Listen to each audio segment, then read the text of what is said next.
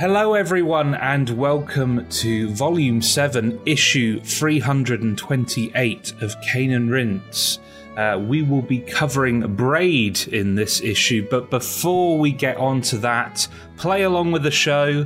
Um, upcoming issues include Secret of Mana, Resident Evil Zero, Daytona USA, Final Fantasy V, and Valkyria Chronicles. Please also head over to the Cane and Rinse website, caneandrinse.com. And if you feel like giving something back to the podcast, we have a Patreon. Go to patreon.com slash rinse. Just a dollar a month can really help us out. If you donate now, you can get access to the Mega Drive slash Genesis special. Um, that's exclusive to Patreon uh, contributors until the end of September before it's released publicly. Um, this will be the case with all uh, console specials. They'll be exclusive to Patreon contributors until the next one is released on Patreon.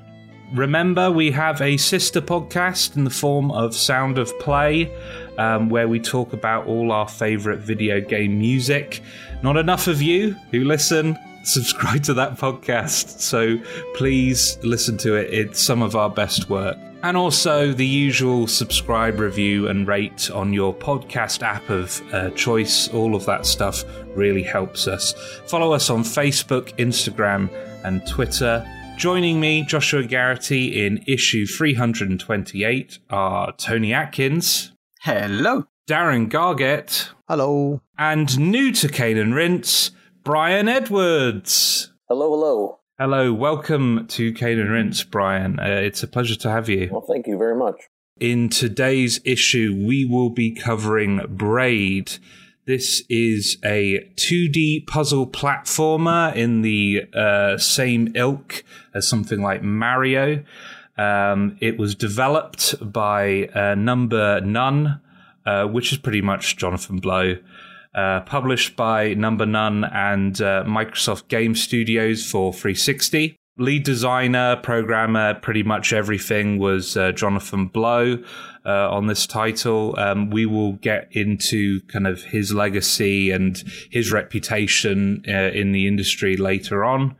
Um, the artist for this game was David Hellman. Composers include Jami Sieber, Shira Kammen, Cheryl Ann Fulton. So this was released on Xbox 360 in August 2018 in the first Summer of Arcade. Remember Summer of Arcade, guys? Oh, that was so. Uh, so good. Uh, I loved it. It was such a good idea. I wish something like that would come back. But um, yeah, that that uh, that summer of arcade included uh, Bionic Commando Rearmed, mm. Castle Crashers, Galaga Legions, and Geometry Wars Retro Evolved 2.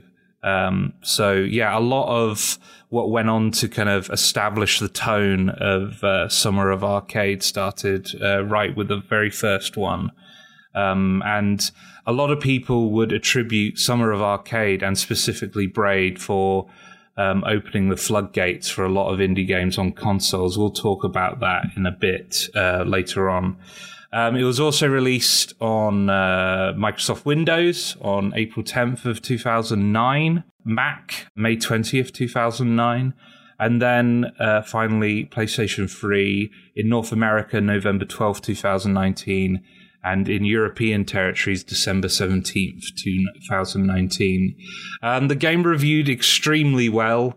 Um, it got a 93 average on Metacritic uh, for the Xbox 360 version, uh, 90 for PC, and 93 for PS3. And uh, I don't think there's really been any kind of critical reevaluation of this title. Um, I think the the general consensus is still very much positive on this game, though there are there uh, the game's detractors, which we'll get into in a bit. Um, so let's now dive into our histories. I'd like to start with Tony. Summer Arcade was a big thing. The assignment for games around that point uh, was high, and Braid was, you know, this indie darling that had been talked about for ages, to be honest. So I had a quick look, as I tend to do, is see when I played it, and apparently I played it on day of release and uh, completed it on day of release. So um, must have been yeah pretty much a, a sit down for for majority of the day and, and complete it through. Darren? Yeah, so on that Summer of Arcade, I didn't go for Braid. I went for Castle Crashers because that was a lot more in tune with my head, you know, colours and craziness and RPG leveling mechanics and stuff like that. Braid always seemed attractive to me because it looked like it was going to test my brain. I tried it around a friend's house and I didn't really, I didn't really like it. It was hard to get into a puzzle game when you try it around a friend's house, especially when there's you know alcohol involved. So it wasn't the best environment. So then I tried it um, in a humble in a in a humble bundle, excuse me, and I kind of bounced off of it. I think in between this, I watched Indie Game the movie, and I was very much you know you know in tune with Edmund McMillen and um, Fez, Phil Fish, you know, and um, and Jonathan Blow was also there. Um, yeah, so all kind of like all, all, all those kind of people were there. And oh, Jonathan Blow was always on the outside for me because I'd never played Braid. And it always looked really interesting, you know, it always looked like I should be playing this game. I should be enjoying it. And I tried again and I bounced off of it.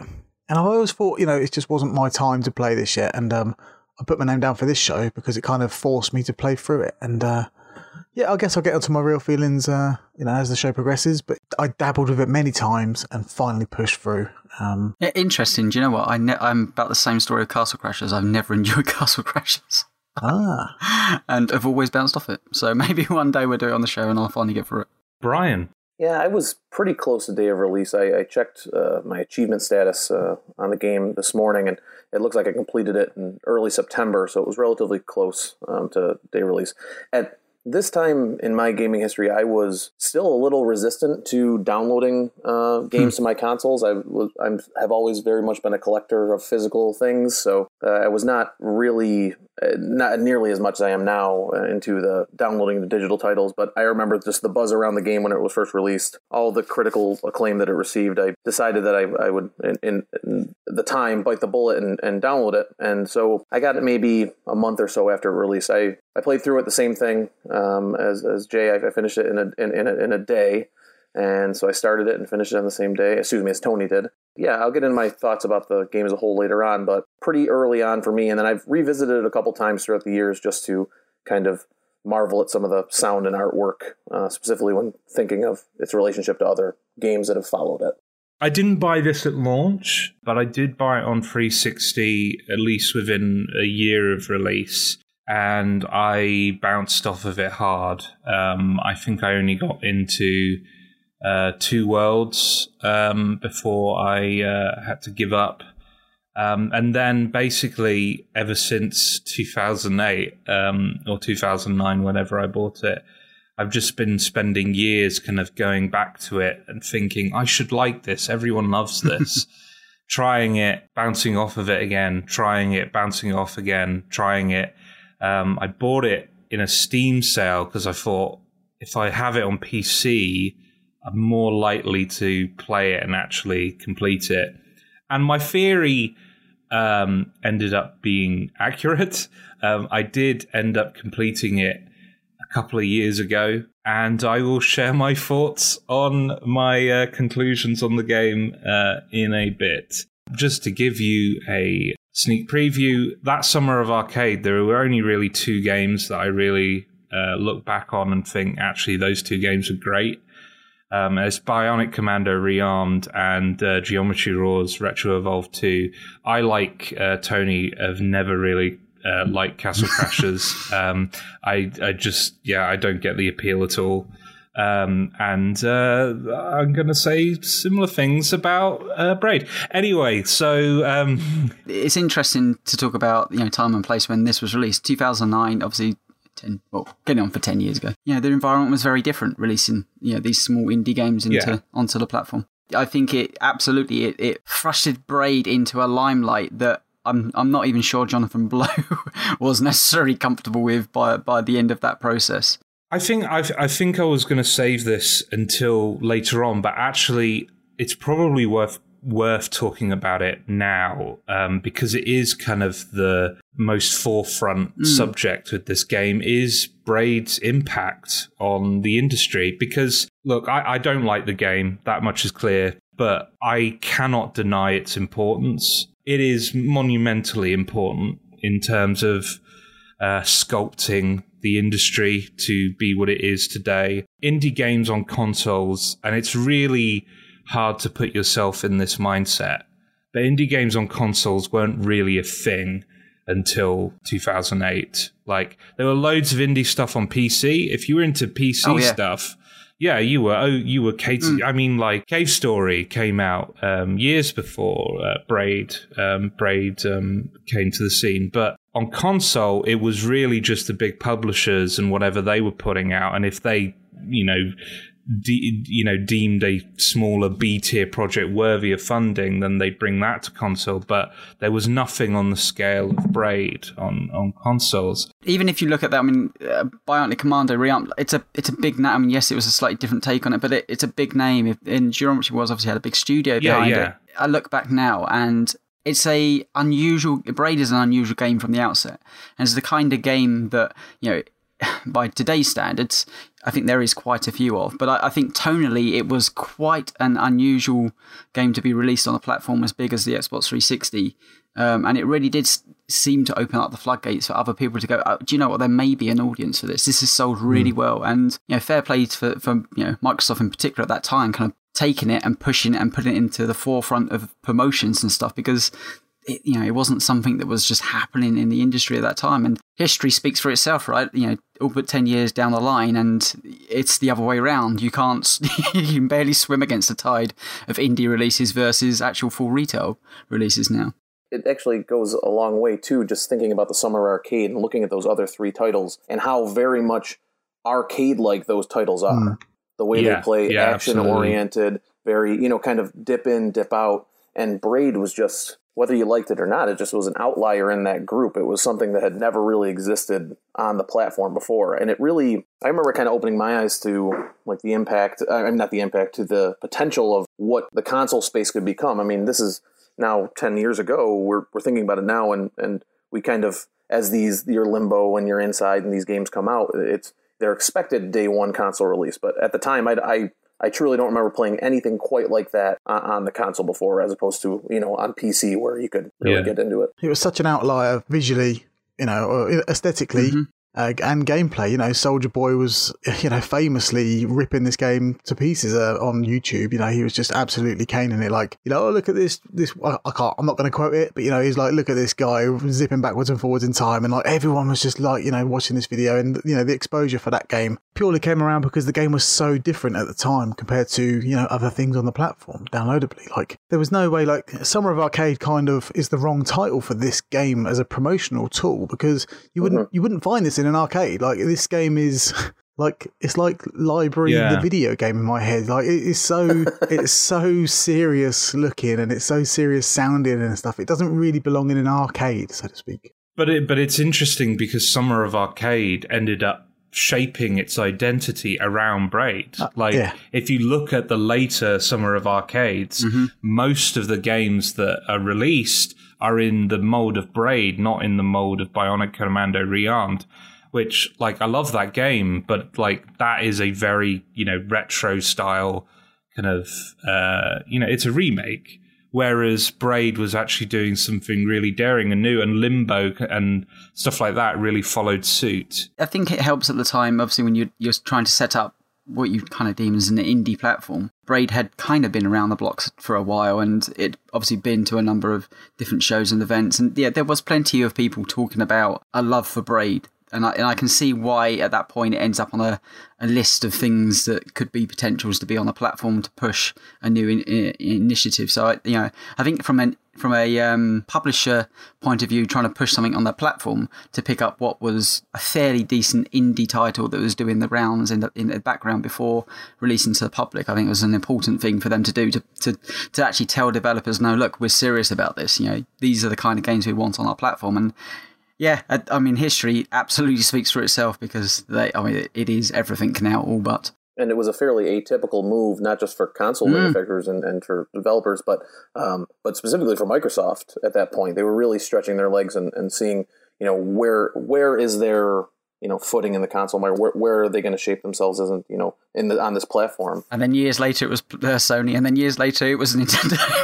yes, exactly. Yeah, and they shaped each platform. It's it's quite incredible to see the indie scene change. You know, the industry so much. But anyway, it's not about the indie scene. It's about Braid in particular. But yeah, I I think as you said earlier, Josh, I think it's important to you know whether you love or hate the game. It's it's it's important to see it as one of those you know footnotes that that really kicked off uh, a sea change of where the industry was heading. Its impact is on on the wider scale of the industry is undeniably positive. Like it's something as simple as you know Jonathan Blow is now like a bit of a rock star. that trend of developers being more uh, forward facing, like having Phil Fish kind of be in a documentary um, having the developers of um, Super Meat Boy talk openly with the public and be interviewed and stuff. Like, I'm not saying like obviously developers and stuff were interviewed before Braid came out, but this kind of focus on the developer as a personality for good or bad, right? Be- I mean, I, yeah, yeah, I can see I can see the negative argument uh, of that as well, but also how much insight have we gotten into the making of games because Jonathan Blow became the personality that he has become. Braid hasn't had any, you know, there's there's not been kind of like this mind share of you know, change of opinion on Braid, but I do feel like even at the time, the fact that Jonathan Blow was so uh, forthright with his opinions on both the game, its release, the people playing it, the industry as a whole. I think that there was that attitude around this game, which was like it's trying to change the industry, and it may be doing so, but you can really, you know, I'm taking the stance I don't like the developer, so I'm not going to play his game, or I'm going to be outspoken about aspects of his game, which, you know, previously maybe not have been there before, but equally, he, he drove a, a fan base that loved the fact that he was completely outspoken and said stuff that generally you didn't hear from uh, any developer, let alone one that would tell it the person that has published their game onto the platform and promoted it high heaven that you know they don't he doesn't really like Microsoft and stuff like that. It it was refreshing at the time that the power the sea or the, the sea change of power was about to to go into these small indie developers' hands. And if anything, it's more muddled than it's ever been right now. That there's so much content. Yeah. It's it's the consoles have become the Steam store all of a sudden because there is so much content that it's about just once again relying on friends and yada yada yada. But it's that I think for the better anyway. But yes, uh, for me, it, the fact that Jonathan Blow is so outspoken on this game, I think it, it does shape people's opinion on aspects of this game, whether you want to or not. I don't want to do like a deep dive on this because it's not the show for this, but I feel like putting a disclaimer here. I'm not a huge fan of Jonathan Blow as a person, not for any moral reasons. Um, he just has he he's just grating for me, and it's it's undeniable that that is going to have an impact on my mm-hmm. opinion of the game.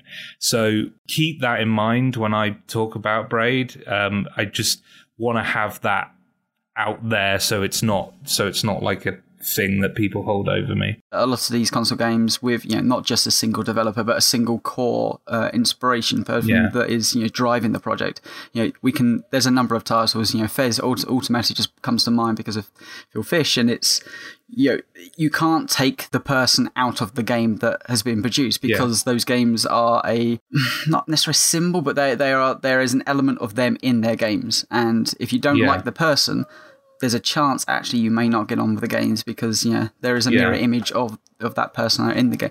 Once again, not necessarily a bad thing. You know, that's auteurs yeah. project projects fantastic. You know, it, it works in films and it can work good in games. So we've talked enough about the impact Braid had on the industry, but let's actually talk about Braid itself.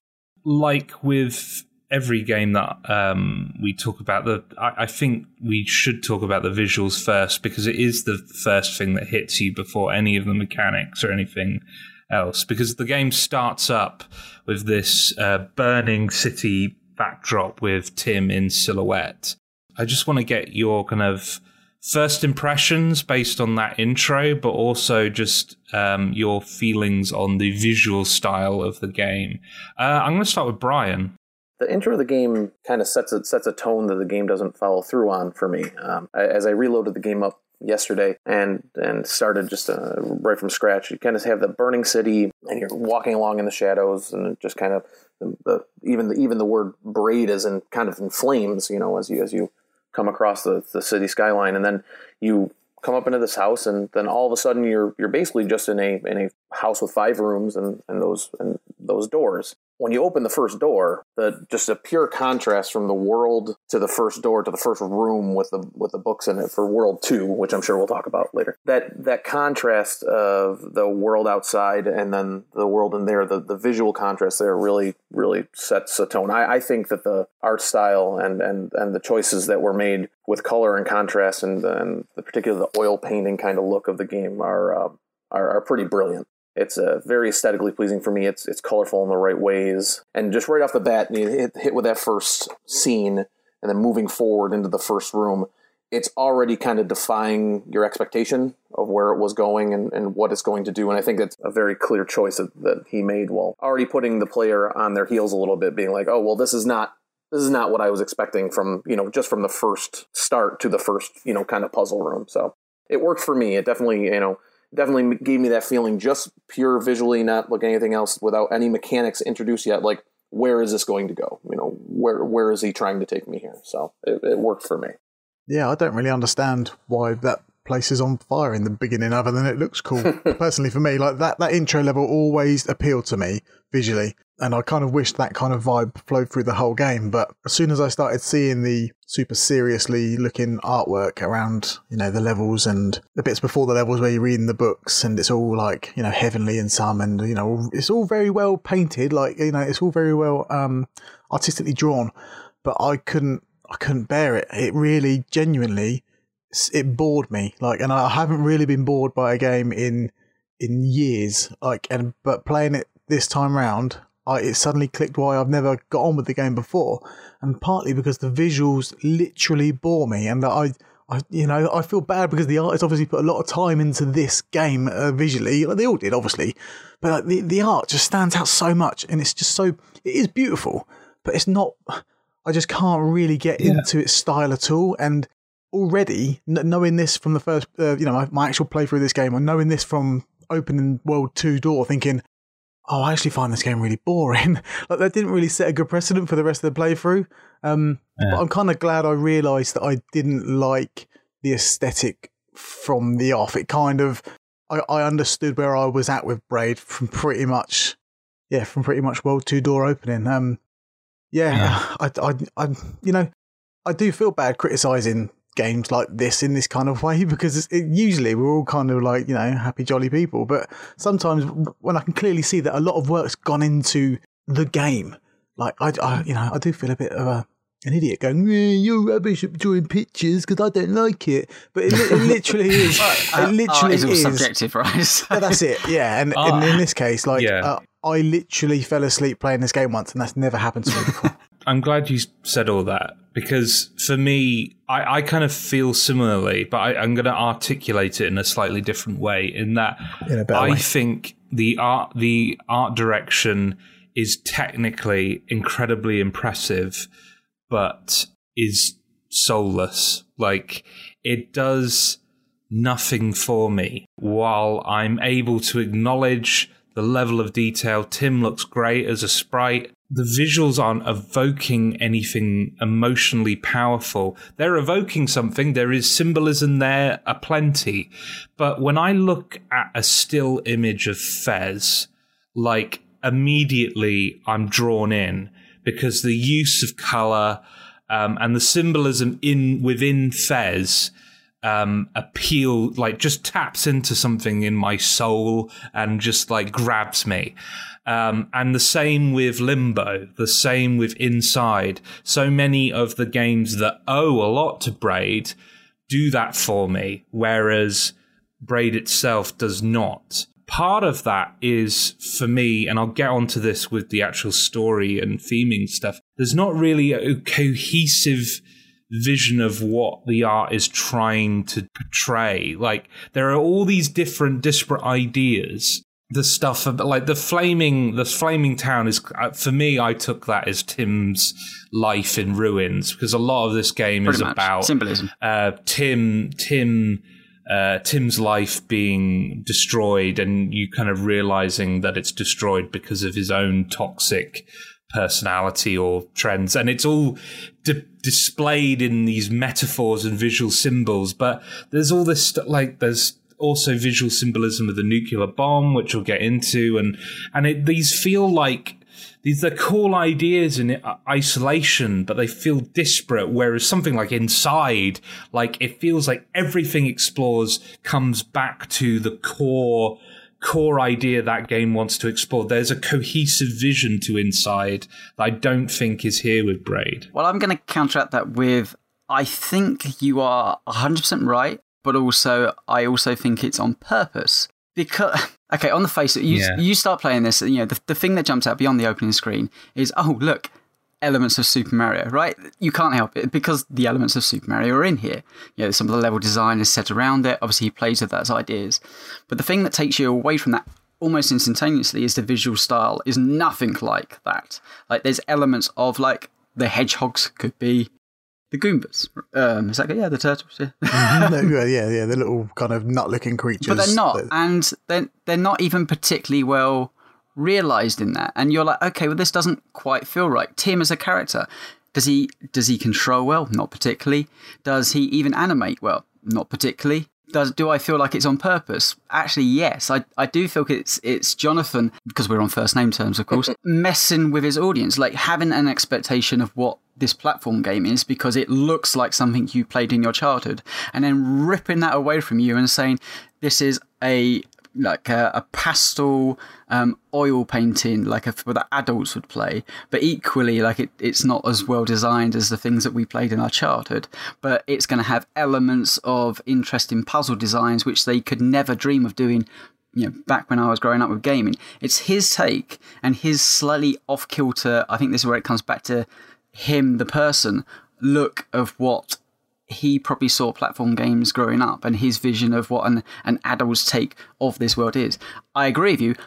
I don't necessarily like the look, and it is something that you know it doesn't um, ingratiate me when I sit down to play Braid. It's not like oh god, this game is is just one. I mean, we we recently talked about Hyper Light Drifter, and you know, there's there's oh, yeah. elements in that game that you know you could just stand on the screen and watch the world happen around you and just you know fall in love with a single image. Here, I don't think the game ever comes that, but I also think that there is an element of design that is fundamentally there that he is messing with his audience and that he knows that it has these issues and he's willing to take the audience to that place and then they can decide whether they like it or not. And you know, I yeah. think the general consensus is most people don't like the look of Braid because I don't think it's a particularly good looking game. I agree there uh, in a number of aspects. Um, but the, where I don't like the the look of the game isn't with the art style in general. I think the I honestly think that the levels are, are, are, beautiful. They they resonate with me in a certain way. But what I actually find to be that the art the art that's not appealing to me is the character design and the mm-hmm. way that Tim yeah. looks and the way that the enemies, the enemies, if you can even call them enemies, the other characters on the screen move, the way that the, the dinosaur at the end of each level is kind of this weird, you know, sack boy, sock yeah. puppety. I find them like actually the, the, the word I wrote down was grotesque. Like that's the way that mm-hmm. they, they appear to me, and that that's what resonates with me. I, I the, the basically the contrast between those two things. It feels like almost as if the characters themselves that are kind of moving through this oil painting word, world are are almost intruders. They they they they're the pieces that don't belong. And for me personally, uh, that works for me because that makes me, I guess, willing to engage more um, mm-hmm. and try to find out, you know, what what their purpose is and and what am I doing here and everything like that. Gameplay aside, just pure artistic what do we feel about the music, seeing as we're talking about uh, aesthetics? Oh, it, it, goes hand in hand with the visuals for me. like it's yeah. it's just I it's uh, I can't even I can't even like have it in my head as like a nice thing to like you know some game soundtracks you play in your head again because it's catchy because it's fun. This one for me, it's like I've walked into my nan's front room or something, and I, and it's just not for me, and I get it, and I feel like an absolute moron for even like saying these kind of things, but like I don't play games to have this in my face and it's just or in my ears. Like, oh, I don't want to be reading a, a, a wall of text when I open a world. Like I said many times on games uh, on podcasts that we do here, you know, like it's obviously the story is never the forefront for me. I'm always here for the gameplay, and that's when I really like flourish when I when I talk about games. But like Braid is putting up so many walls for me to actually get to enjoy this game, and I haven't even really played the game yet. You know what I mean? Like we're reading these books, we're listening to that music that just drones on like in the background, and all this kind of watery, colory visuals in my face, and it's just it does so many things to put me off playing it yeah, the, the audio for me is just. I mean, it's a good match with the visuals, but but they they they they are like you know they are like a partnership, uh, like a perfect partnership, and to me, yeah, no thanks. Yeah, you can you can basically copy and paste what I said about the visuals and apply it to the music. Like technically incredibly impressive, but ultimately soulless. But the, I, I, sit here and I, I, listen to Darren talk about his experiences, and I can't but help feel that Jonathan Blow here has has kind of hit exactly the tone he was going for. The fact mm. that you're hitting and bouncing off it. There's a difference between a bad game and a game that you don't like. Yeah, mm. that hmm. you know we've played. All of us have played bad games where you're, this is just poor. You know, mm-hmm. it, it, barely works. You know, there's you know, glitching and, and you know broken all you know sorts of broken aspects. But this isn't a bad game. It's an artistic interpretation of something that you don't necessarily glue to. And I feel here with the music, I'm putting myself back here, you know, playing this game in 2009 on, uh, you know, on a major uh, platform, and it and it was off kilter once again, just slightly odd, and that goes through the. You know, it's pretty much the sound design throughout. There's there's an element of uh, in the gameplay where you can put down a like a capsule that slows down time, and the closer you come to the, this um, capsule, the far you know the um, the slower the the the, the the um, music and the mm. whatever the the, the FSX uh, stuff happens around you. So it's this kind of like screeching, awful kind of horrible sound as the music kind of comes down to a you know a really kind of almost monotone, all the way back up to like this not operatic, but you know beautifully kind of sounded score. There's a part of me that hates it because it's just it, it's destroying music in front of me. But there's another part of me that you know loves it because once again, it's taken what I think, you know, in the background is a Super Mario clone and just messing with it to the point that it's so awkward. And to me, that's kind of charming. I don't think it's a bad game because I kind of, I kind of like the fact that it completely plays with what I'm visually, what I think I'm kind of seeing in my mind from years of gaming past, and then what he's doing on the screen and kind of messing with me. And I think that happens in the music. You expect one thing from the visuals you're seeing on the screen, and you get delivered something else. I think that's why I feel so guilty about criticizing it because I understand that you know it is a very artistic piece. You know, all games are art. Don't get me wrong, but this one, you know, really leans heavily on. You know, it is like you've walked into a museum and it's just like the Tate Modern. Then just yeah, I don't get it. Oh, yeah, you know, you know I, I like walking into soft play areas, not museums. To be honest, that that's my vibe. For me, Super Mario is soft play, and Braid is a museum. And you know, one one time out of ten, I will I will enjoy going into a museum. Don't get me wrong, but I'll more often than not fling myself around some fluffy cubes.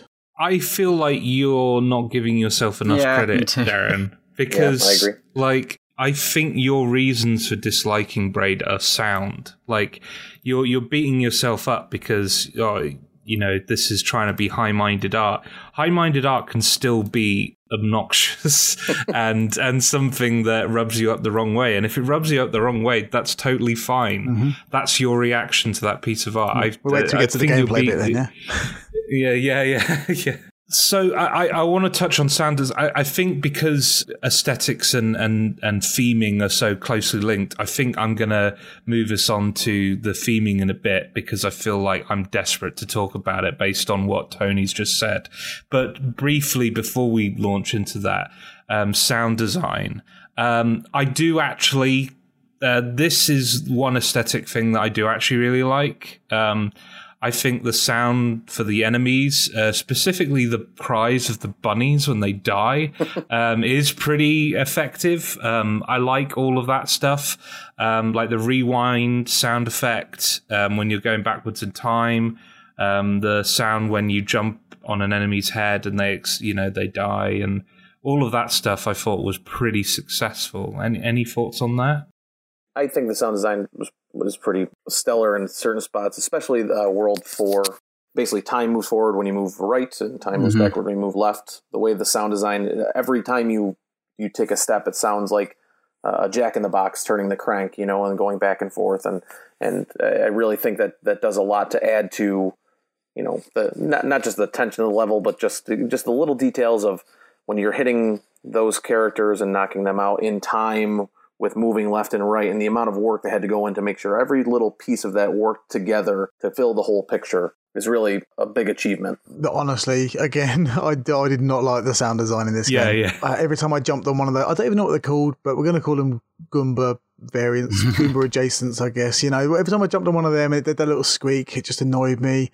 Rewinding the, the, the game over and over and over again just just drilled into my head like we'll get and we'll talk about that in the gameplay a bit. But every time I re- rewound and it kicked back into the normal music, it just it just just uh, my brain just went I can't I can't do this anymore. And some gameplay sessions for me would literally be 10, 10 minutes long because everything that happens in front of you visually and audibly just you know just rejected me from the game again and again and again and I, I must have put you know so many 10 minute sessions into this game in the same night going right I've had enough and then I play it, and then you do the rewinding thing, and you're like, oh, okay, we're back to this bit. Oh god, the noises are doing my head in.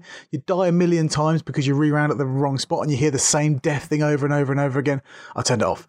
About half an hour later in the day, I'll come back. I'm gonna, I'm gonna, I'm gonna give it another go. And the same noise is happening again and again, and I just, yeah, and I just turned it off. Like sound it's, design. It's, it, no, it's funny because we've all had experiences like that. So it, you know, each one, every single person listening to the show right now can can name a game where they've had that experience where it, it just you know audio visually it doesn't click. And I think what's interesting sometimes with Cane and Rinse, you know, we put ourselves down for a, for a show, you know, and, and you know, this would be a prime reason for you, Darren, is to to see it through to the end. It's something that you've always wanted to get through and feel like you should. So you put it there, and you know, I've we've been there. Um, and mm-hmm. yeah, it's it's tough, and you can see sometimes when reviewers end up having you know forcefully playing a game, what, how some scores come out as low as they do uh, if they just have that negative reaction. It's not a, a bad you know reaction to have. It's just a you know, reaction to this this type of game. It, but it is interesting. You know, I I brought this up about Castle Crashers earlier.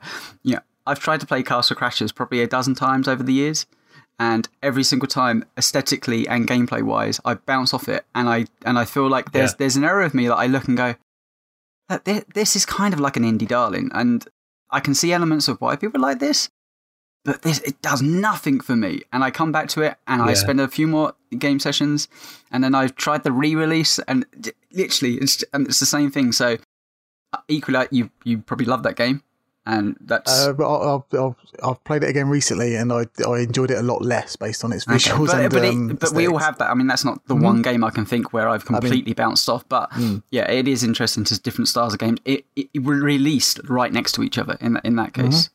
I think we we are now desperate to start talking about the theming of the game. So I'm just going to read out these two pieces from the forum before we launch into that.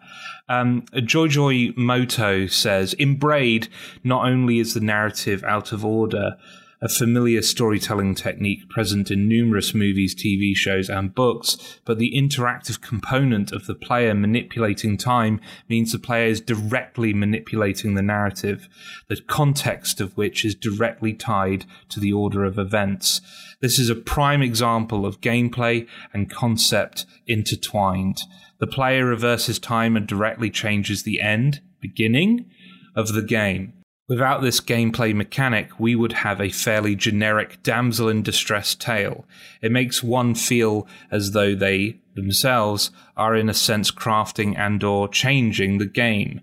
Not only did I feel this way in terms of the greater story arc, but also in the individual puzzles. I constantly felt like I was somehow hacking the world and manipulating the level design from its original form media narrative of forms other to same the translate quite doesn't and art interactive to applied uniquely is concept this. Write that backwards and you'll get what he said. Okay. Josh I Hatsumitsu says to distill, maybe unfairly braid down to one defining moment, it would be World 1.1, i.e., the level simply named Braid. The assumption of your goal in this level is to save the princess, and this assumption is based on context. The princess is perceived to be threatened by a very burly, dangerous looking man who's looking to whisk her away against her will As you heroically make your way from left to right, you will have to rely on the princess to hit certain switches that will assist you and make it possible to progress. After overcoming all the obstacles, rising to meet the challenge as the hero you think you are, you get to what is essentially a dead end. There's no way to save the princess, and the only option that remains to you is simply hit reverse. And that's where the narrative of the level flips. The true context of this level is not that you are the hero, but a dangerous person that this princess fears. And as you watch the level brilliantly work its way backwards, the switches that she hit initially were never meant to assist you, but to slow you down and to hopefully stop you from getting to her. And by the time we get back to the beginning, that very burly, dangerous man that was initially thought of as a threat is actually the real savior, a hero that helps the princess escape from the real villain, you. And all you can do is sadly make your way back through the door you first came through, now with a little more clarity about your role in the overall narrative. It is such a well designed and elegant level. Even before replaying it recently, it was the first level I thought of, years after my first playthrough. It just left such a strong, unique impression, and I cannot help but marvel at how incredibly clever and subversive that level is. Yeah, so when my mate um, Will Kip, he um, I, I, I mentioned him many times because he's been a big uh, part of my life, you know, since I was sixteen or whatever. He played Braid and absolutely loved it, and he said that the final level is worth playing the game for. So I asked him to explain the final level, and you know, spoilers didn't ruin the game for me. To be honest, like you know, I wasn't, you know, oh no, oh, no, no, the end of Braid. I it actually wanted me, it spurred me on to want to play the game even more based on how that sounded, and then seeing it in action.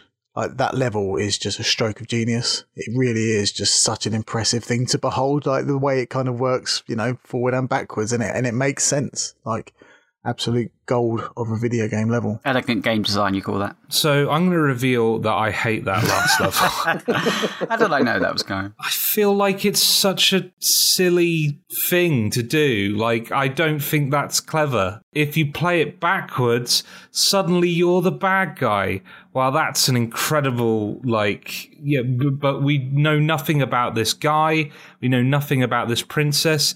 There's no, it doesn't impact anything outside but, of that one moment. But it does. See, that, it's just, I'm, I'm going to sit here and we shall have this out, but because it does. At that point, that is where the game, because I mean, this game has been subversive all the way through. It's messed with the player all the way through it. It's presenting itself as one thing, and it's messing with the interpretation of that thing all the way through, and you don't really understand why. And there's a lot of games that sit themselves out there that say, you know, I'm messing with the formula, and it's up to interpretation for the player to, you know, to to guess what the the developers out and this is what Braid does all the way up until that final level, where it gives you that glimpse of what you've been playing and who you've been playing at, and how the world at that point then kind of comes round in this full, well, you know, 180 degree.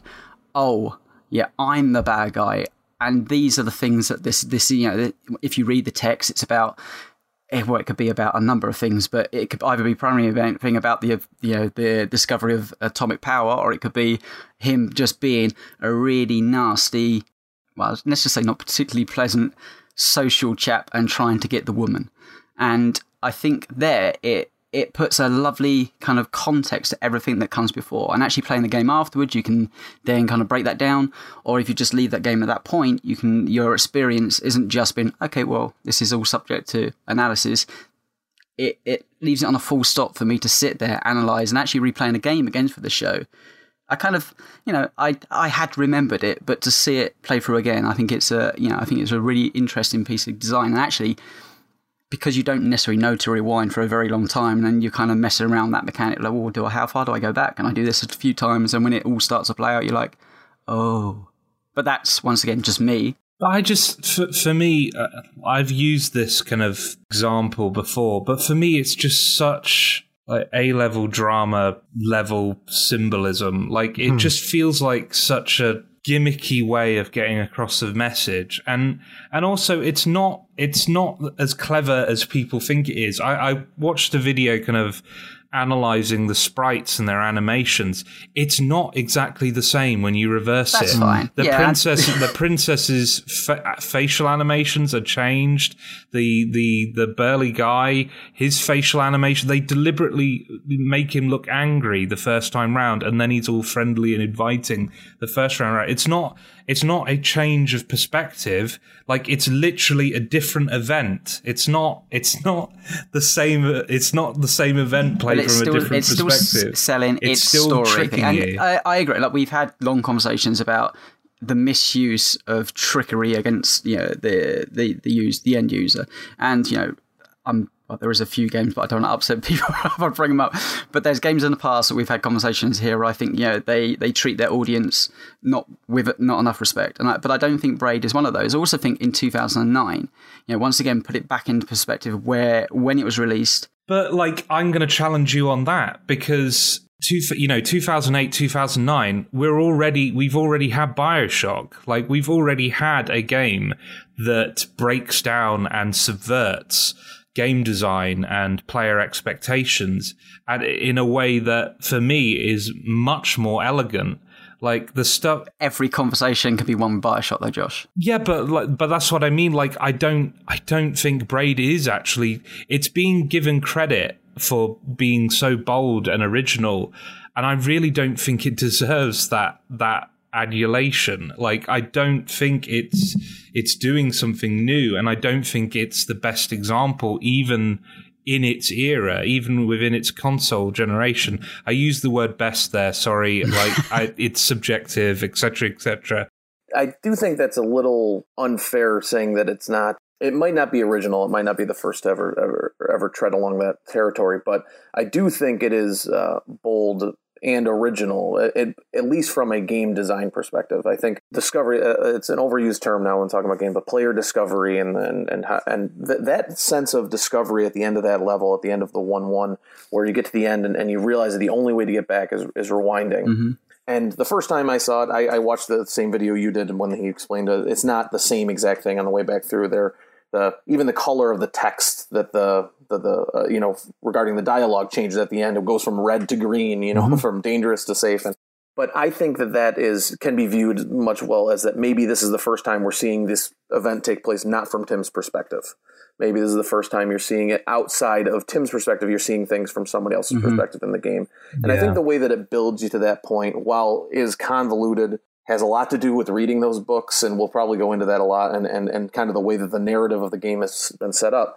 Um, the, one of the first books in, in World Two said this all happened because Tim made a mistake, and I think what we're seeing right there is the, is the the first part of that mistake. We're seeing the mistake Yeah. in its in the way it's playing out. For me personally, that worked. The only thing that the problem for me was is that it was uh, very difficult to get to, and um, and it rec- and it asked a lot of me to get there. So and you- in some cases, I wasn't exactly willing to take that step. Is that ending only available with collectible puzzle pieces? Yeah. Yeah. I do think it was original, though. I don't. I don't. I personally, I had played, you know, Bioshock, and I, I, I don't remember being. I, I feel bad saying tricked because I didn't feel tricked, but um, having, you know, being being led in that direction only to literally reverse it and to come back the other way. I do think that was a pretty original take on a well used storytelling convention. Mm, It's a twist Yeah. that kind of doesn't revolutionize the story though. Like some twists are, you know, the classic Sixth Sense thing. If you if you know what what the twist is and you watch it again, it's like, whoa, this film's totally different now. Whoa, Fight Club Two,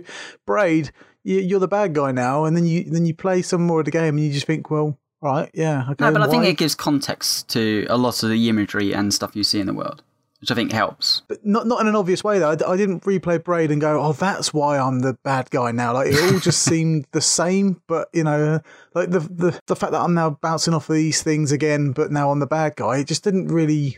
Ah. just to back up what Darren's saying there, like for me, the game doesn't. There's no cohesive core of what it wants to be about.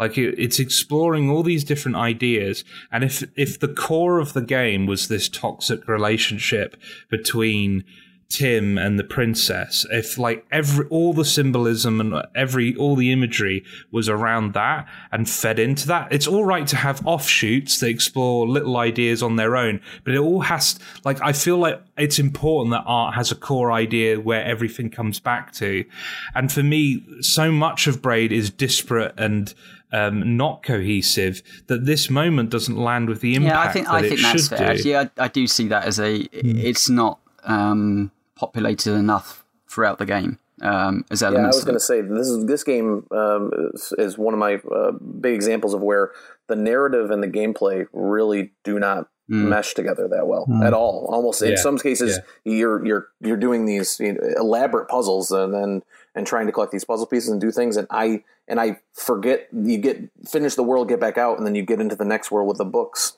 from looking at it from a distance, do you not kind of see, see, that as him still kind of digging at the Mario series? It's you know how far can you push that button though? Do you know what I mean? You can stretch that. Yeah, but at the very start, every game you've got to save the princess. We all know how it starts. It's part of the Mario, great, and at the very end, you know, uh, you know, job done. And it's there's there's never any embellishment of story in between that because it's a Mario game. It doesn't need it. And I think, you know, this is almost part of that. I was saying, well, and maybe when I say it out loud, it doesn't sound as clever as it, it may come across as in the game, which is, but what happened if she was running away from you? Uh, yeah, I kind of, when you put it in that context, Josh, I can see why it's like, huh.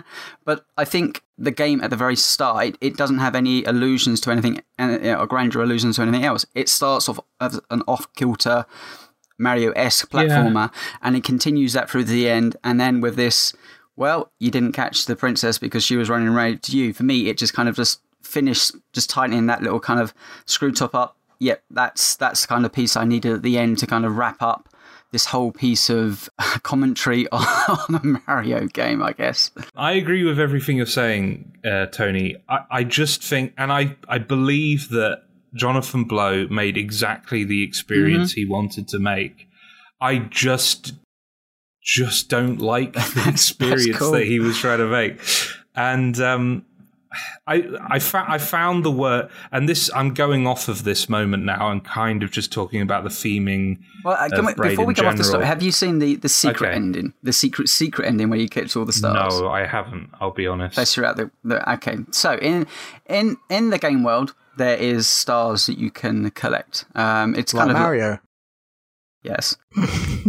Interestingly, you can collect them outside of the main game world. So, in like in the puzzle pieces, they're there, and then you can manipulate the puzzle pieces and collect them within inside the puzzle pieces, which is kind of a kind of weird third, you know, wall breaking moment. But that's kind of cool. But at the very, very end, if you collect all the stars, you get an addendum to the end of that final secret ending, which is you get to the end you actually get to the princess and um, there's basically a massive, great big bang and white flash on the screen, and the the princess disappears.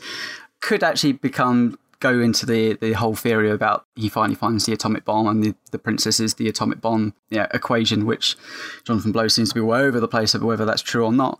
But there is a different end in there where essentially the princess disappears or dies because he actually does get to her. If you if you're yeah. willing to put the extra, I mean, talk about extra steps, there's one star that I don't think populates into the world unless you're moving around in one of the same worlds for two and a half hours, and then it yeah. you can collect yeah. it. There's a cloud that goes from right to left. Yeah. Right? yeah. I'm glad you brought up the atomic bomb. So there, there's there's references to the atomic bomb um, throughout the game. Uh, most famously, the quote from Kenneth Bainbridge: "Now we are all sons of bitches."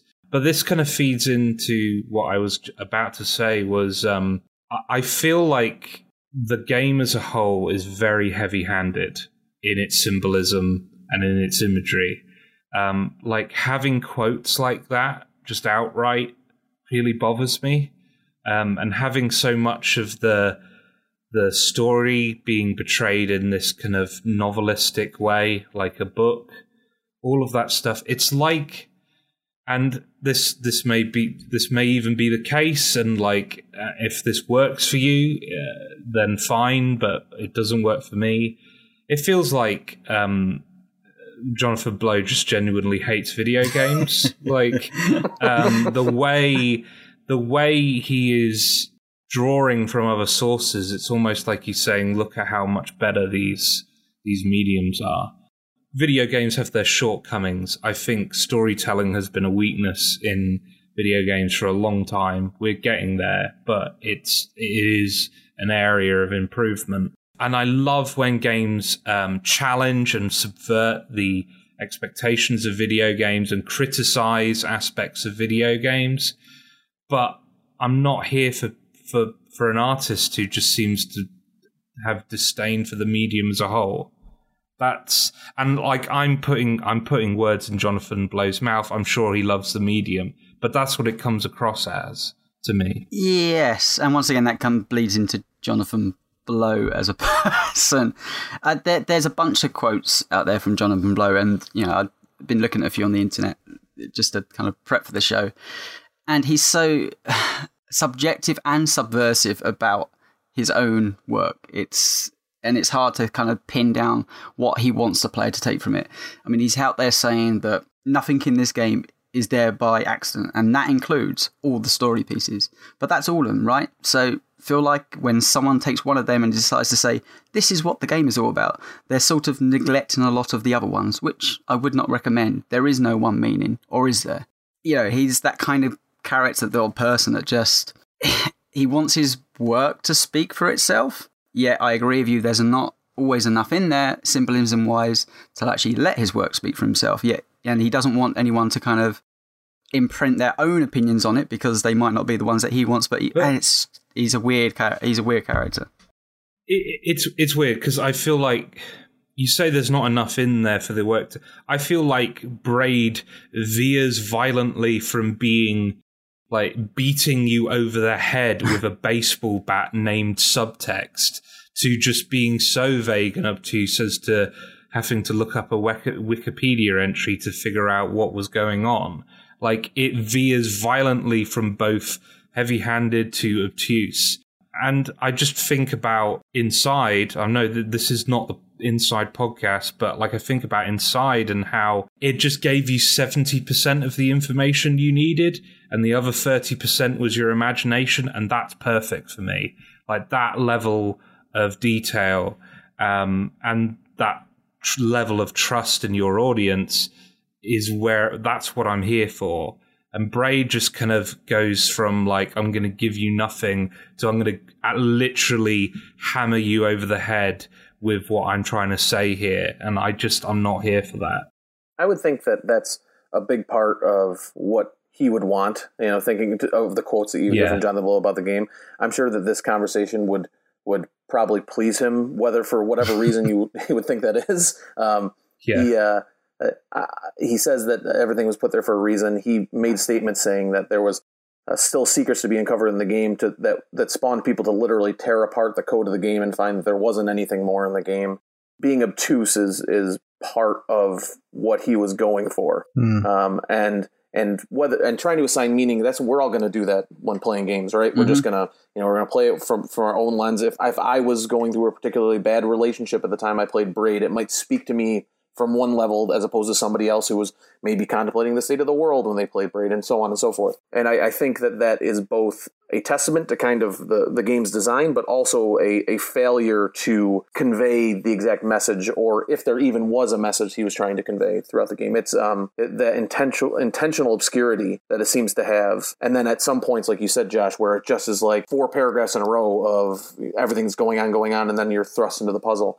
Um, I think that dichotomy there really, really can throw a lot of people off, and myself, in, in, in many cases with the game. I wonder what the decision was to have these these books display the story in such a you know heavy-handed way. Like you read some of the books and you just think, okay, I don't really know what's going on, and then you read some other books and it is just like you're just there for like minutes, or for me it felt even longer. But you're just there just reading and you're reading and you're reading, and you just think there must have been a better way to convey what's going on here, and uh, you know it just didn't speak to me at all. You know, to, to, the point where I didn't even realize what was going on until the end. And it's quite a relief to hear that that's probably by design. But I, I couldn't even tell you, other than the final level, what what was going on at all. Like from from World Two to World One, you know, what is going on? Why am I sat here just oh, in these rooms that they're just doing my head in? Like, why am I in here reading these books? Like, video games are, are better than you know they're they can do story uh, more preferentially for me in different ways. And reading a wall of text is not fun.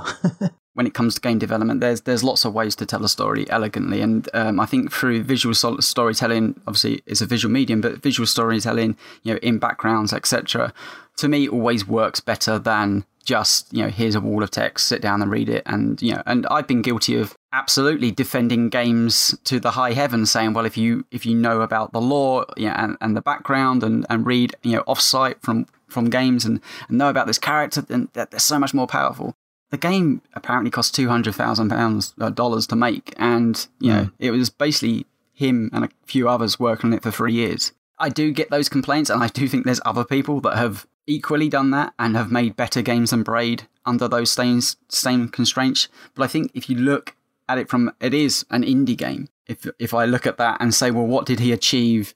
Does he achieve necessarily with the story?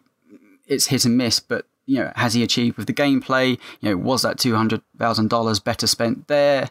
Yeah, it's it's a hard one to make, and I just, but I think you have to take that into consideration of what this game is uh, and where it's come from, and the author that has has made it. And I think all that stuff plays into what we're seeing here. And I think Jonathan Blow loves a really good quote. And it doesn't surprise me that in his game, you know, there's elements of Jonathan Blowism in there, if that makes sense.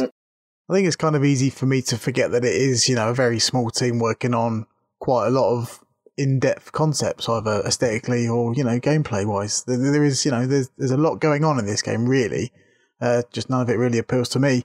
Uh, and the reason I forget that this game is, you know, it would probably be what it's a small budget compared to other ones. You know what I mean? Like 200 grand for a game is nothing really. And the fact that they managed to do that was, I bet that's a miracle. And a lot of blood, sweat, and tears went into making this game.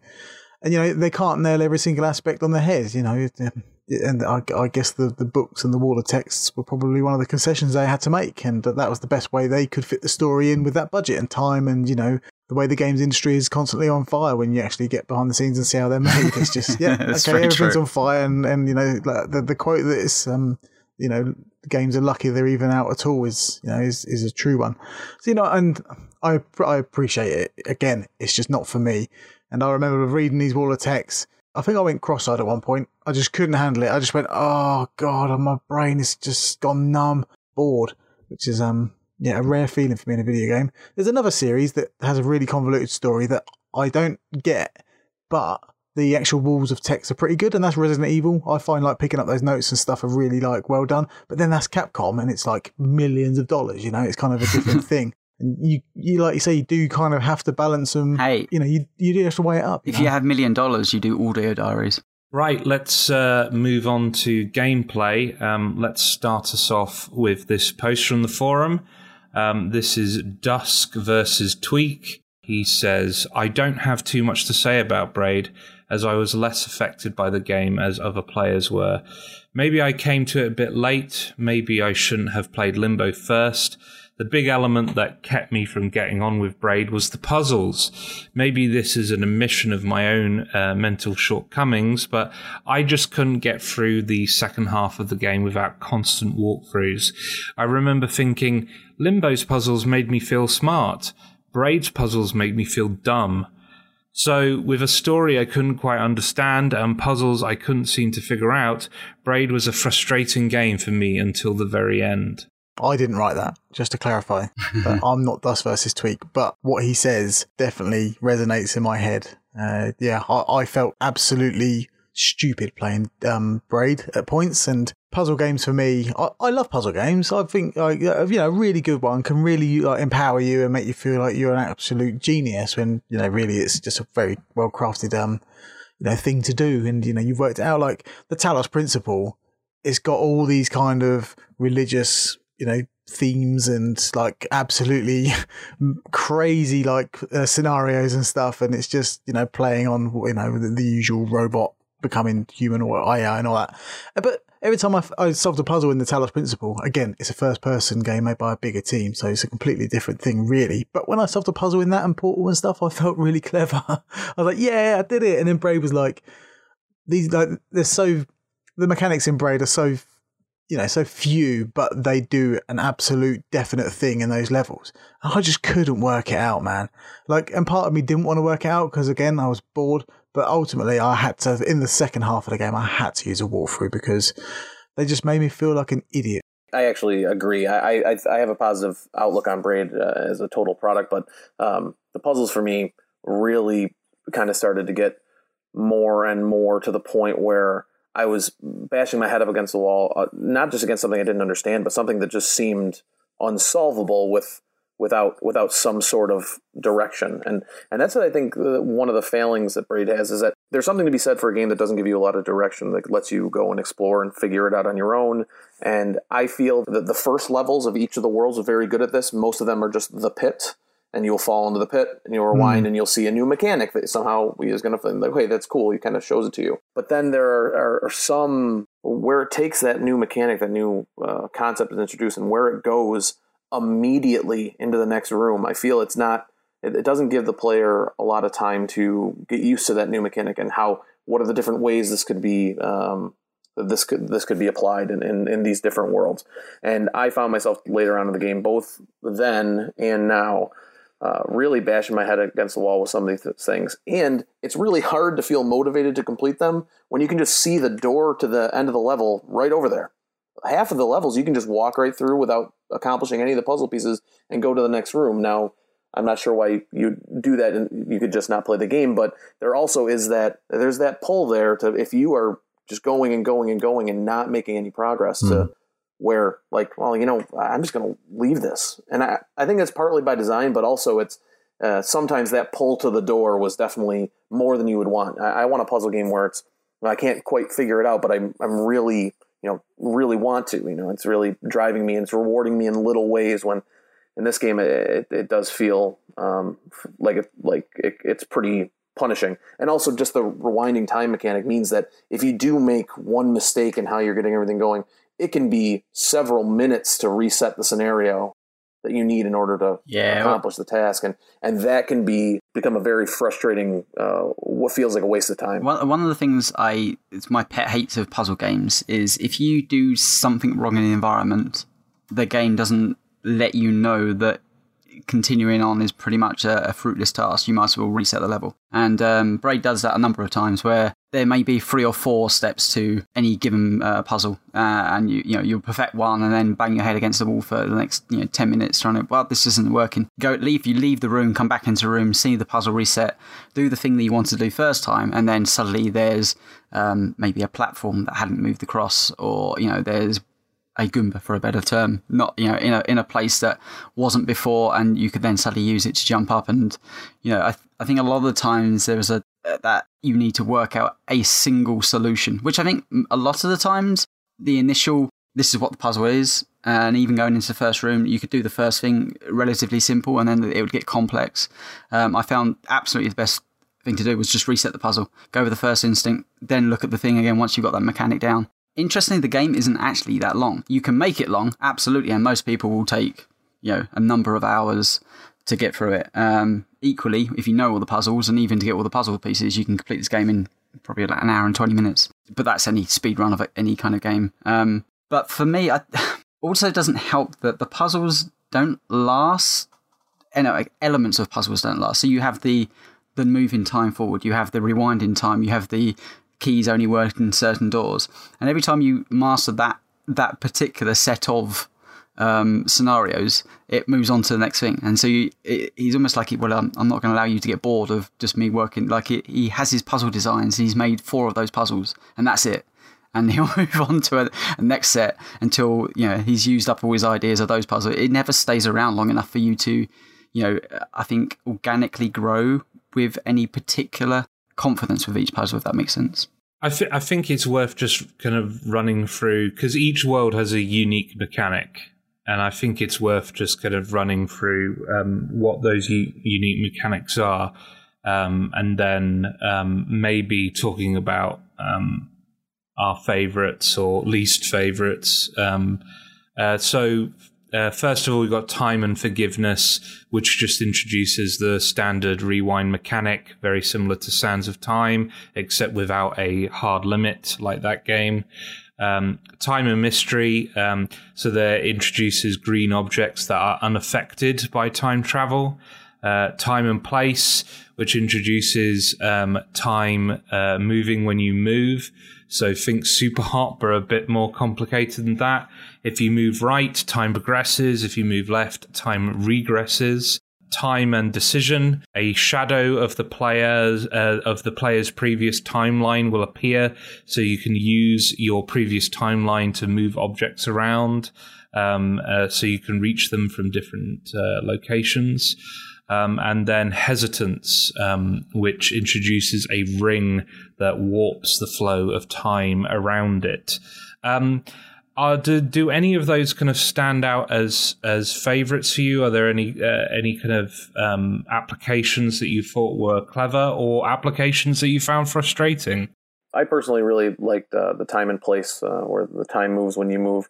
Um, it's one of the first instances I can remember uh, seeing that in a game. I know there have been a couple instances in the past where, where, where different levels or circumstances in other games where time would be affected by movement or movement speed, but this is the first one where I really felt like it. Um, just the way that, I already kind of spoke about the music moves along with it, and the way the characters move, and that sense of discovery as you're going through the world and, and seeing what's affected by it and what's not, and and how you come up with these solutions to get around the the different obstacles.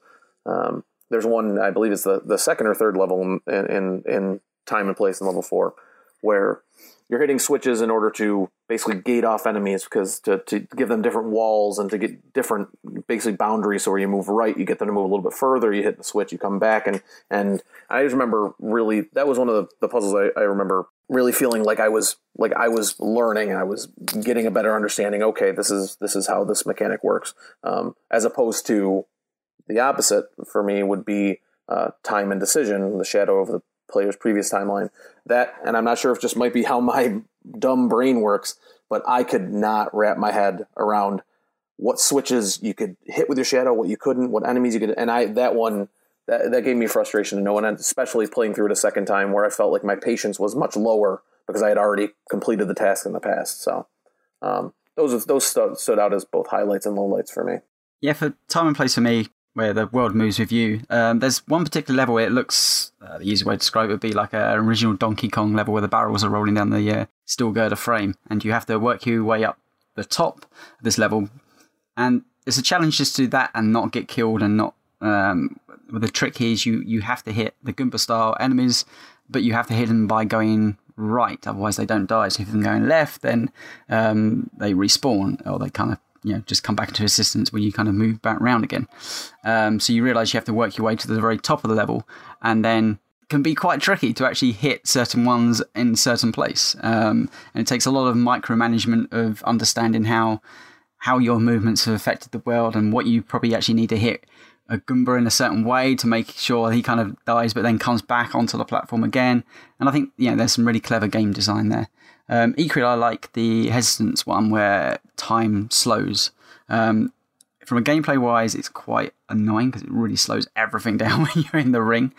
But it's um, uh, say there's a an area where there's missiles being fired at you from a distance, and you know the gap isn't big enough for you to to get from A to B and up a ladder in between the missiles hitting you. So drop down this uh, slow down time allows you to have those warps and those gaps in between the world for you know and so you can play around with puzzles to actually change the outcome of those puzzles. Uh, equally that works well with um, elevators or sliding area puzzles where you can get access that you wouldn't before by jumping on certain things and leaving them there. So at that point it, the game is incredibly hard. I think most people hit a real um, i think time and place and time decision so it's like area four and five. I think at the, the moment a lot of people bounce off this game and can't go any further because they are quite complex sets of ideas. Um, and yeah, I mean, I've been fairly positive, I think, throughout the game. And um, I do like the puzzles, and I do like this as a puzzle game. But I do think it's it is too hard, um, and I don't think they're elegantly designed later stages of puzzles. Uh, and it does affect the overall flow of the game because I know a lot of people probably just bounce off and then don't actually get the puzzle pieces But then again, I, I can't help but wonder whether that's just Jonathan Blow being fairly happy with the fact that he's made a, a hard puzzle game and it's if you don't collect all the puzzle pieces you can get to the end but you're not going to get any kind of satisfactory ending. That doesn't necessarily make him right. So most of the mechanics across the worlds are kind of experienced in other games and enjoyed them more. So, you know maybe pre and post braid's release. So sands of time i enjoyed that more in that game and you know, Superhot kind of and there's um slowing down time is probably I can't remember what game it's from, but you know when you put the ring down and you slow down time, I'm sure I've played that in another game like Quantum Red Quantum Conundrum, that kind of portal like, and mm-hmm. so you know I, all these mechanics are in this game, and they're um I'm just thinking, well, I've played that here. Blinx of Time Sweet Man. Come on. Well, see, uh, classic, and uh, but uh, all these games are kind of uh, I'm I'm constantly thinking to myself. I've enjoyed this puzzle game more. And every time I entered a new world, and like um, Mr. Brian said, it doesn't really give you a good ramp up in difficulty. Again, that could be subverting Nintendo's, you know, very polished difficulty curve. Maybe, you know, I don't know how many times you can press that button and defend Braid by saying, yeah, but it's trying to be the anti this and anti that. Mm-hmm. I think, I think the difficulty in this game is just ridiculous. Like, you do the pit and then you go, okay, that's cool. Like, you know, this is the training level. And then you go, you open the door and you, you go to the next level. It's like, this is not the second bit, right? This is like number five, surely, and it's just absolutely ridiculous. Obviously, in my opinion, I feel like they should have had a more lenient difficulty curve, but because there's so few levels to do it in, like maybe they should have had a few more levels in there, you know, to, to increase the difficulty slowly rather mm-hmm. than just spiking up and down. Like like their next game, The Witness, is just full of these like line puzzles. But I feel like that game 100% improves on their difficulty curve. That game's 30 to 50 hours long. So, yeah, no, yeah, so it's almost no, the opposite end of the scale. It's yeah, and it's an unfair comparison, but it is one that you know I've made. Sorry, maybe, but no, you know, I, I, I feel like they've absolutely learnt their lesson from Braid, and that like more is sometimes more in this case, and you know chop maybe again budget constraints. Maybe they had to chop some levels out, and a I found this game really difficult, and b I kind of played the mechanics better elsewhere. Sorry. I my initial playthrough of this game back in 2009 was a lot more positive than my subsequent playthrough in 2018, uh, and I think that has a lot to do with um, puzzle design and elements of these puzzles that have absolutely uh, matured uh, over those you know, nine to ten years. Um, other games have have done it better, quite simply, and I think there if there is failings in the design of this game which are clear to see, um, whether I couldn't see them in 2009 because there was not so many games in the market that that had those ideas and this was presenting it and actually felt fresh. I remember, you know, the, the remind mechanic and, and kind of having a kind of gleeful smile on my face that it was trying to do something different. And I'm not going to say I, I breezed through it, but I, I sat down there for a day. There, you know, probably not many walkthroughs or anything at that point, and completed it in the day. So, you know, I'm I'm not a part puzzle master by any stretch the imagination, but I did actually find going back to it in, in 2018 that, yeah, I didn't have the tolerance to hit a puzzle and then not look up a guide because maybe mm-hmm. it's just 2018 and it's so much easier to do that now. But there was certain elements I was like, oh, I, and actually, this speaks to many games of replaying. When you think you know a puzzle and you've played that game before and you're sure that's how the puzzle works and it's completely wrong. And I found myself doing that a few times. So, Josh, how do you like the puzzles? I'm really up and down on the puzzles. Sometimes they do work for me. I do like the um, the shadow of the previous timeline. Um, so time and decision. I like that mechanic, um, just because you're kind of sacrificing yourself to achieve your goal. And that's kind of one instance where the theming of the game and then the gameplay kind of work really well in tandem with each other because like a lot of the game is about him kind of destroying his own life to achieve what he wants. So having you literally destroy yourself in order to achieve what you need to do mm-hmm. in that level is compelling and, and, and I found that imagery really good. But some of the puzzles are just they just go above and beyond what I think is reasonable based on the expectations the the game puts forward. Like, I never feel like in Portal or Limbo or Inside or I could name so many puzzle games. I never, I never feel like I don't have all the information. Like, in Portal I can get stuck, but I feel like I have all the t- like all the tools to do what I need to do are in front of me. Um, there's clearly kind of visual hints, and there's plenty of room for me to just kind of play about and see what works and eventually I figure it out. And I feel like that those games are really well designed because they communicate. They communicate information both aesthetically and just through the design of the level really, really effectively. And even when you're stumped, you're never frustrated. Um, I just don't think the game Braid can. It, not all the time. Sometimes it does. That's so. That's not fair on my part.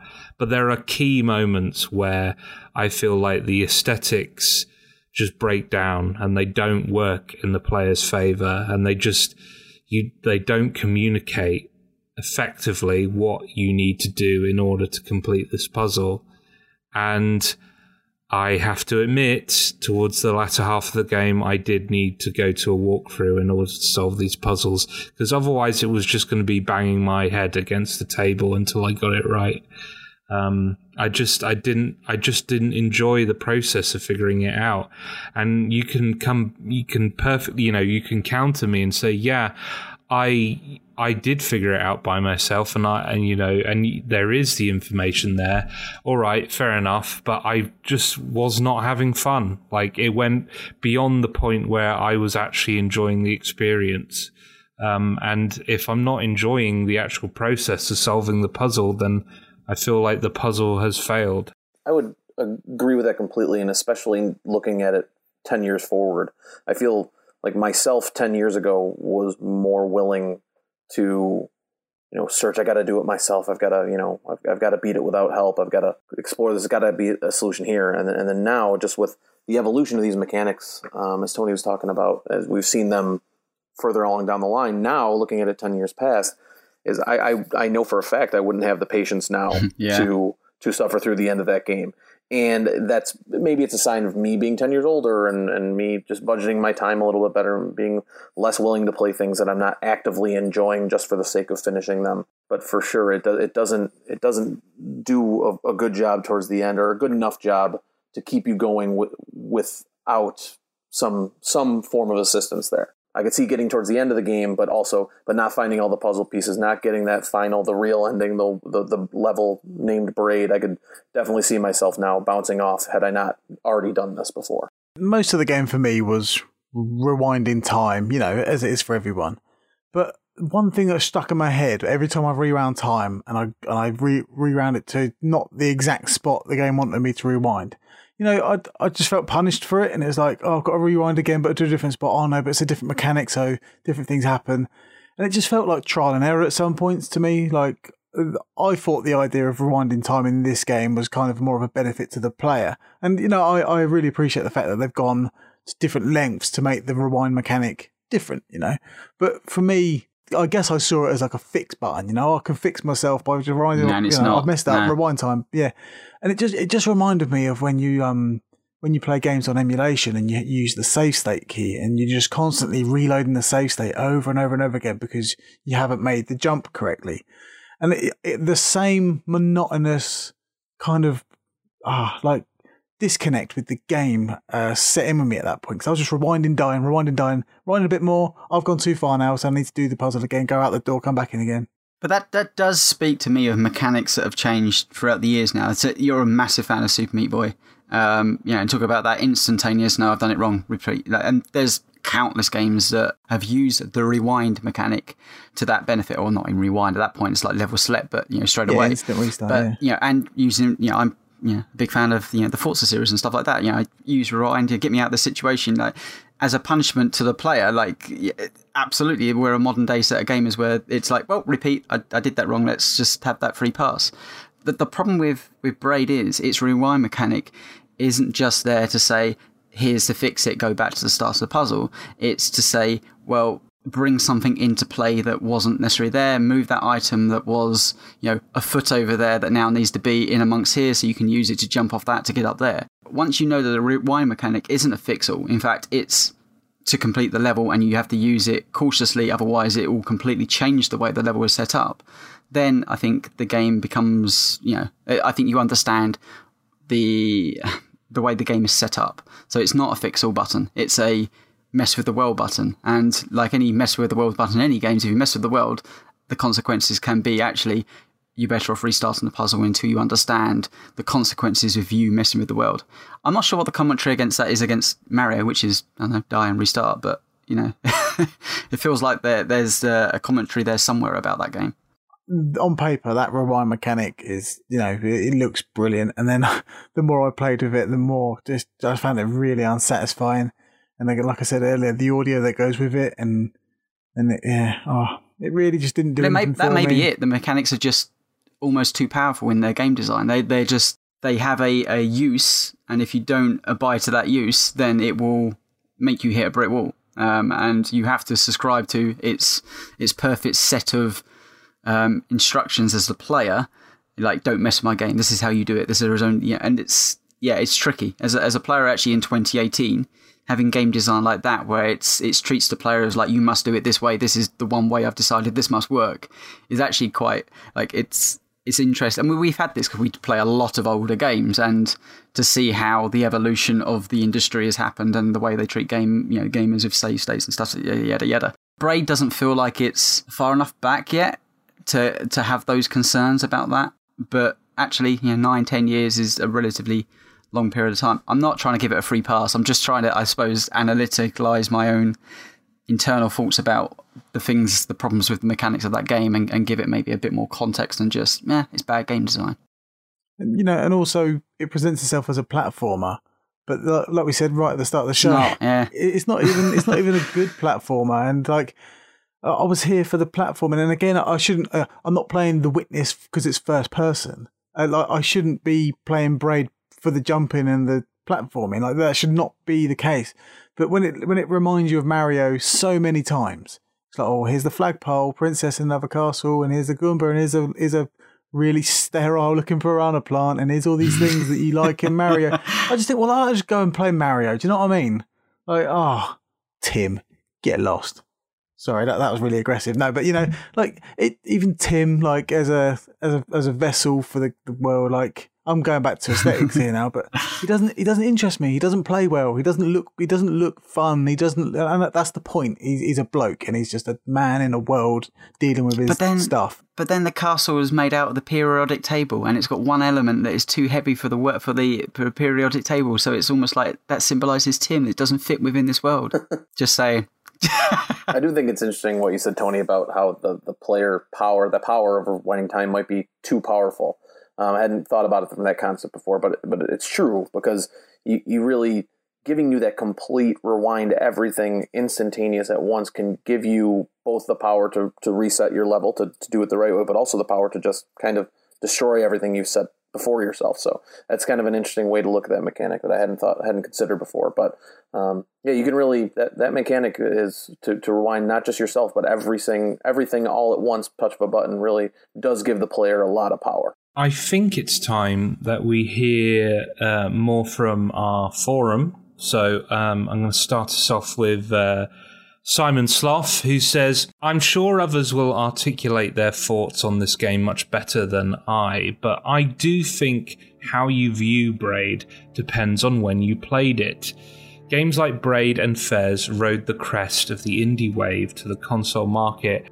I love the interwoven narrative and puzzle elements, with new mechanics introduced gradually as the challenge ramped up.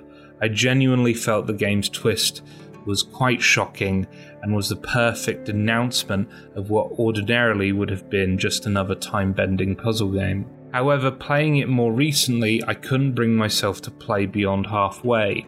All my positive feelings towards the game had gone, and unfortunately, now I've played Limbo Inside and The Witness, I couldn't help but make unfair comparisons. In terms of impact and being an important part of gaming history, there is no doubt in my mind. Whether it's a good game or not is more a more interesting question because right now I don't think that it is. Joshua Ihatsumitsu says, What I appreciate most about Braid is that it doesn't resent being a video game. On the subject of video games as art, there seems to be a conscious effort to move away from being a video game and more towards tradition, traditional narrative type media, usually embracing cinema and film. Cough, David, I've worked with Ellen Page, Cage, cough. And the problem is, no matter how well produced a cinematic sequence in a game is, it ultimately will be going up against well over a century of film, and it's going to come up short every time. And the reverse is true too. Film cannot possibly compete with the interactive strengths that only gaming provides. There is a saying art without craftsmanship is just presentation, famously quoted by no idea who. And regardless of how people feel about Jonathan Blow as a person, I get the feeling he isn't loved by everyone. He is a very talented craftsman. It is entirely possible to tune out the subtext of Braid and, and enjoy it purely as a puzzle platformer. The mechanics are so polished and so tight, and I would easily recommend this game just on that fact alone. Clearly, a lot of hard work and care went into every part of this game. Donk says, I got Braid when it originally came out on Xbox Live Arcade and played two to three hours before rage quitting it. I'd occasionally give it a go, but never made any real progress. Fast forward several years, and I'm looking through my Steam library to find a game for my four year old to play. He was still learning to use a controller and would lose his mind at the slightest challenge in games. I remembered Braid had a time rewind mechanic I thought might be useful while learning the basics of a controller, and it was. He loved it. Eventually, we came to more difficult puzzles, and I was telling my son we couldn't go any further, but then he asked me why I didn't just jump over there.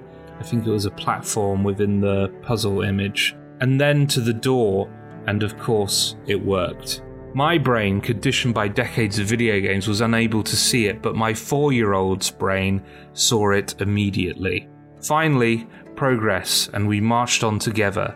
He'd start sessions playing himself, but soon handed me the controller for the difficult jumps, and two or three more times during our playthrough, he'd have a solution before I could figure it out.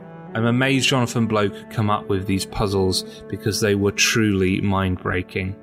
Amazing game and design. Scrussel says, I first played Braid way back when it was released on the Xbox 360, and it was a revelation to me at the time. I was immediately captivated by its aesthetic stylings, with its dreamy, lush visuals and enchanting soundtrack.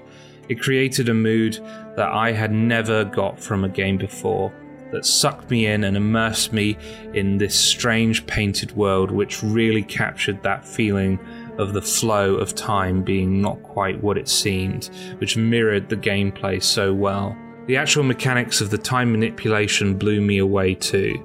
They were pure genius, simple to understand in theory, but were used in such creative and imaginative ways that got me thinking about how to solve problems in ways that I never thought about before. The game explores these possibilities so well, coming up with so many different ways to apply whatever twist it's currently putting on the time travel mechanics.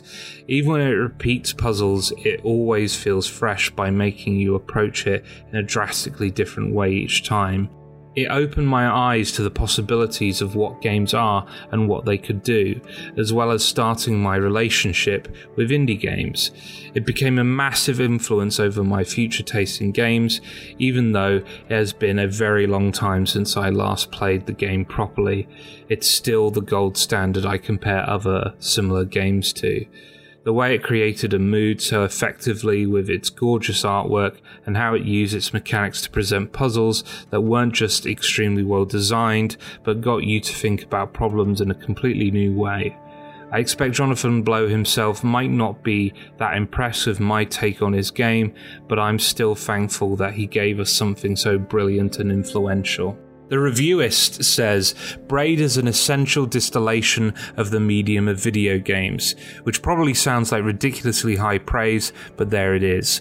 I bought Braid within a week of release, having had it recommended to me by a games journalist friend who reviewed it and loved it. They were right, I was blown away. The opening of Braid with that rumbling but stark music and Tim standing on the bridge over the eerie yet beautiful watercolour sunset set the mood for me immediately. I was entranced. Then, as the game unfolded to me in snippets of text and the paintings that the puzzle pieces revealed, I thought I understood it a story of a failed romance musing on people's inner natures and unwillingness to change and grow, told through a clever series of time altering game mechanics, each world expanding on the last in both scope and complexity not to mention the wonderfully curated musical choices, beautiful artwork, and middle class office worker Mario aesthetic.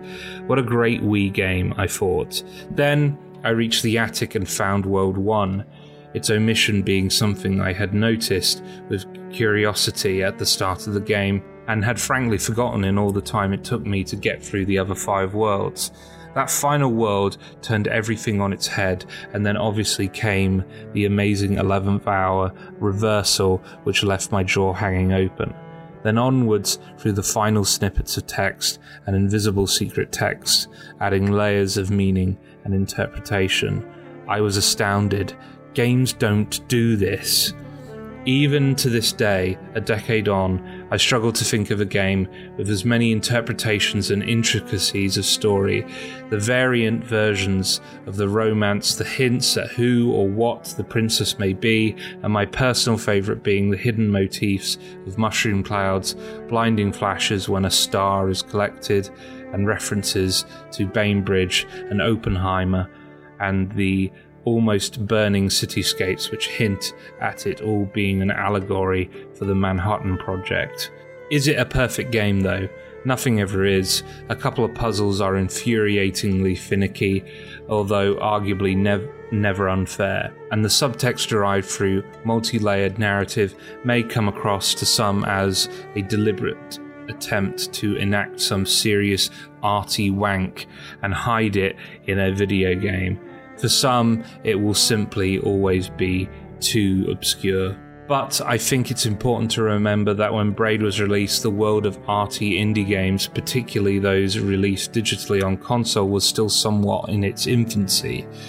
While at the time Dear Esther was already doing the rounds in the mod community, Braid appeared on the scene several months before the equally innovative Flower and heralded a small renaissance in the industry, one latched onto by not only the games press, but some parts of the video gaming community who longed for something with the depth, but some parts of the video game community who longed for something with depth as well as mechanics. In fact, it could be argued that the popularity of Braid paved the way for games like Limbo, Fez, and Journey. For that alone, even if it wasn't a brilliantly constructed puzzle game, as well as a fascinatingly mutable set of narratives, I will always argue that it deserves a place in the annals of gaming history and is a definite must play for anyone interested in any aspect of video game development, history, or culture. Finally, uh, from Alex79UK. I won't beat around the bush. Braid is amazing. Jonathan Blow is an absolute genius and has produced probably my two favourite puzzle games of all time. I first played Braid pretty much day one on Xbox 360. I downloaded the trial, played one stage, and upgraded to the full game almost immediately. It is so smart, such a clever platformer, that just left me feeling blown away upon completion. Every world iterating on the last, you never become complacent, but the solution to every stage is so simple in hindsight, which I always think is the mark of a brilliant puzzler. I really like the atmosphere of the game, the vague cryptic text on the level select screen, the music, the story, it all came together as one glorious piece of art. I loved the way it kind of broke the fourth wall with the rearranging puzzle pieces to create a platform with the collecting of stars. I just can't gush enough about Braid. It's one of the very small group of games I've paid for more than once on 360 and PS3, and I would happily throw money at it again if it saw a current gen re release. Braid, you beautiful masterpiece. I love you. Wow. Uh, great range of opinions there from um, the from the forum. Please, if you uh, if you have any thoughts on any uh, future issues, go over to uh, Rinse slash forum and let us know what you think. Let's move on to Twitter with free word reviews. Um, if you want to send us a free word review, we usually do the call out on the day of recording, um, and you can send those to at Cane and Rinse. Um, let's start with Darren. Hmm. Corvus says unsatisfactory puzzle solving. Uh, now, this is from Ryan Hamann. Usually, um, we don't include uh, Cane and Rinse's uh, um, in the free word reviews, but I, I like this one. Uh, so Ryan Hamann says, slow ass cloud. Simon Cole says, cerebral blowjob. John Salmon, be kind, rewind. Uh, Nicholas Cuck says, Murd Nonok Emit Sigart, which is a tragic time conundrum backwards. Mm. You sounded a bit like uh, Zatanna there, um, Darren. Uh, only a few people got that joke. Um, right. Uh, SMW says indies to the forefront. The Tej says chronologic conundrums. Elecmizo, amazing puzzle mechanics. Mark Hoogland, surprising stalker simulator. Denton Murillo says bouncy Ewok faces. Alex79 UK says puzzling platforming perfection. Okay, and all that leaves is our summaries. Um, I'm going to start with Darren. Yeah, I mean, I think I've repeated the word boring many uh, too many times on this podcast, and I apologise, but that is truly how I feel about Braid. And but I, but a part of me thinks this game is exactly how you know as close as they as Jonathan Blow wanted it to be. Like this is the game he wanted to make as close as he could get it. You know, if he had more money, would it be a better game? You know, probably there'd be a bit more polish here and there. You know, and I can't fault him for that. You know, he set out to make this to make this thing, and he did it.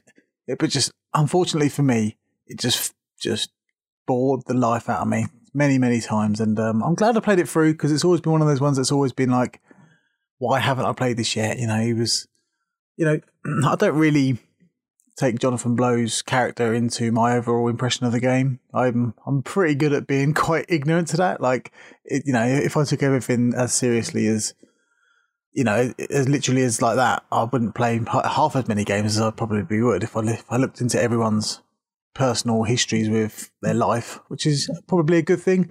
Um, but you know, uh, can I recommend Braid? I probably can, but do I like it?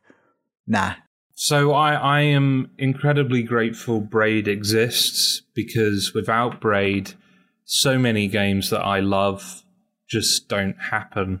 Um, I love Fez, I love Inside, I love Journey, um, I love Limbo. The list goes on. Like it is incredibly important.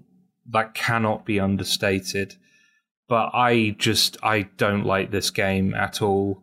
I find the attitude of the game smug and obnoxious. Um, and I feel like what it's trying to achieve artistically, I don't think really actually says an awful lot.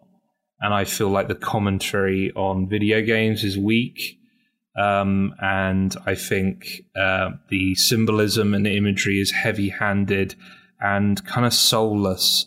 Um, it just doesn't evoke the depth of feeling and theme that something like the closest comparison like I can draw is probably to something like Limbo and Inside. There, as you know, in terms of genre um, and style of play, those games are pretty similar to Braid. They're both puzzle platformers, and I think Limbo and Inside are just uh, m- way more successful in conveying theme uh, and feeling and uh, uh, and using mechanics to express um, certain ideas. And I just don't think like like the actual gameplay in in Braid varies from yeah actually that's quite good to brain numbingly frustrating. Um, uh, I yeah I can't recommend Braid. Um, I I just I don't have I just have never really found anything um, pleasant about it. other than just uh, on a technical level. Yes, certain things about it are impressive, but I just it's a piece of art. It's meant to connect with you on an emotional level, and it just doesn't for me. Tony. Braid as a game in 2018 is very different from Braid as a game in 2009 you know, I, I, listen to what you're saying, Josh, and you know, in some aspects I agree, but also games that come after a game has happened, I think it's very hard to say, well, you know, it should be more like that. You know, it's it, it you know, if Braid was made today, I wonder whether he, you know, Jonathan would take elements of those games and and make a better game. And I, you know, I think Darren pointed to that. You know, this game would be more polished if it was released now. I mean, I think Jonathan Blow is uh, clearly from playing, you know, you know, The Witness is a different developer than he was probably back then. Yeah, I think he's probably more open minded. Equally, there's the element of me playing this in 2009, which was this was a, almost a two finger salute to the way that the industry had become just this massive commercial enterprise that was desperate for an inject of indie um, Starlings. And Braid comes along and it's yeah, it's like a two finger s- salute to one of the best games ever made, and messes with the player's mind. You know, brings up themes. Do I think they're all perfect and well explained? No, but equally, I kind of like the fact that you know back in two thousand and nine, and there it was. It was it was kind of laid out, and I yeah, I think if you look the the story behind this, you know it. Microsoft was so hesitant about releasing it because they had done some your testers had played through it and you know the, the reception was terrible yet it hits and becomes the kind of changes the face of the industry because it allows other games like braid better games than braid to enter the platforms it may have happened it may have been a fez that done it years later who knows but the fact is it was braid and i definitely enjoyed the puzzles more back then than I did now. But equally, I think there's some really clever puzzles, and I think there's a lot of control that is given to the player to make those puzzles. And um, so maybe, as we talked earlier, maybe a bit too much control, possibly.